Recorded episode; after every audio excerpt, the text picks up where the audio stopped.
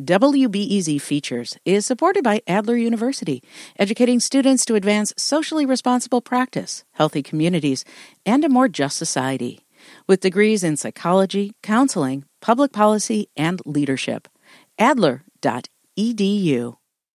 Landing a deal with the Chicago Teachers Union was a major hurdle for Chicago Public Schools in its quest to start providing in person instruction. The next big one is getting buy in from families, and that might be an even bigger hurdle. WBEZ's Sarah Karp reports. When CPS CEO Janice Jackson talks about reopening schools, she highlights how school based transmission of COVID 19 is low and the extensive safety measures in place. But when parents and teachers talk about why they're hesitant to return, one of the first things they bring up is their history with CPS. We faced a pandemic way before we actually enter a pandemic. This is Joseph Williams. He has five children who attend Chicago Public Schools. He says he won't send them for in person learning until he and his wife feel it's safe. They do not yet. Schools were already facing infrastructure issues, right? We had mice in schools. We had lead in waters where water fountains had to be closed off. We went through all of this stuff way before. Another parent, Bridget White, is also influenced by her past experiences. She has been deeply disappointed with her children's schools. In some, the academics weren't up to snuff. In others, there weren't many activities. White lives in Auburn Gresham, a middle class neighborhood on the south side. I have bounced around from school to school for my students because of the academics or the environment. And when you try to escalate things within the school system, you it kind of falls almost on deaf ears, and you just got to kind of take matters into your own hands. White and Williams are both black, and they talk about a particular mistrust in the black community. Black teachers, speaking at a recent Chicago Teachers Union press conference, said this is a big reason why 70% of parents aren't ready to send their children in person.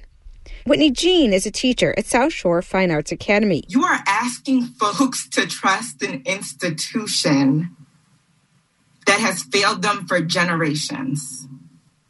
CPS is a racist institution that has a history of not caring about Black children. Jean points to the more than 100 school closings on the south and west sides over the past two decades for low enrollment and poor performance. She also points to school buildings in disrepair and lacking staff. Jackson, who is black herself and has spent her whole career in CPS, is well aware of the long standing trust issues.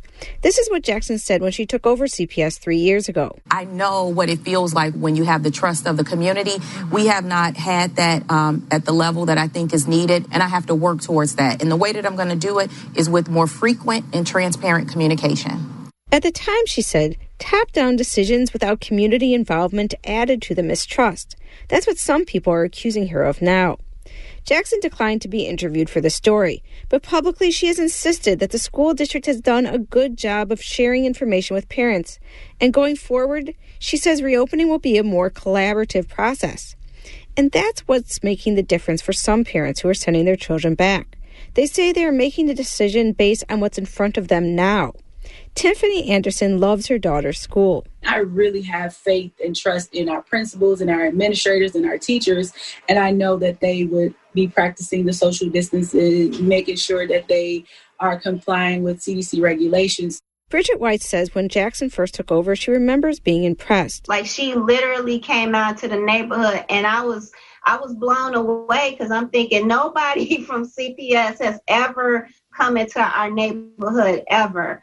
And others say Jackson has done a lot to change things. She's focused on fixing schools on the south and west side and has provided extra money to schools losing students. Yet White says she's frustrated that the school district doesn't seem to be listening to parents as much now during the pandemic. Williams agrees. He's involved in a citywide campaign to improve remote learning organized by the advocacy group Raise Your Hand. The number one thing they're calling on the school district to focus on? Build trust. Sarah Karp, WBEZ News.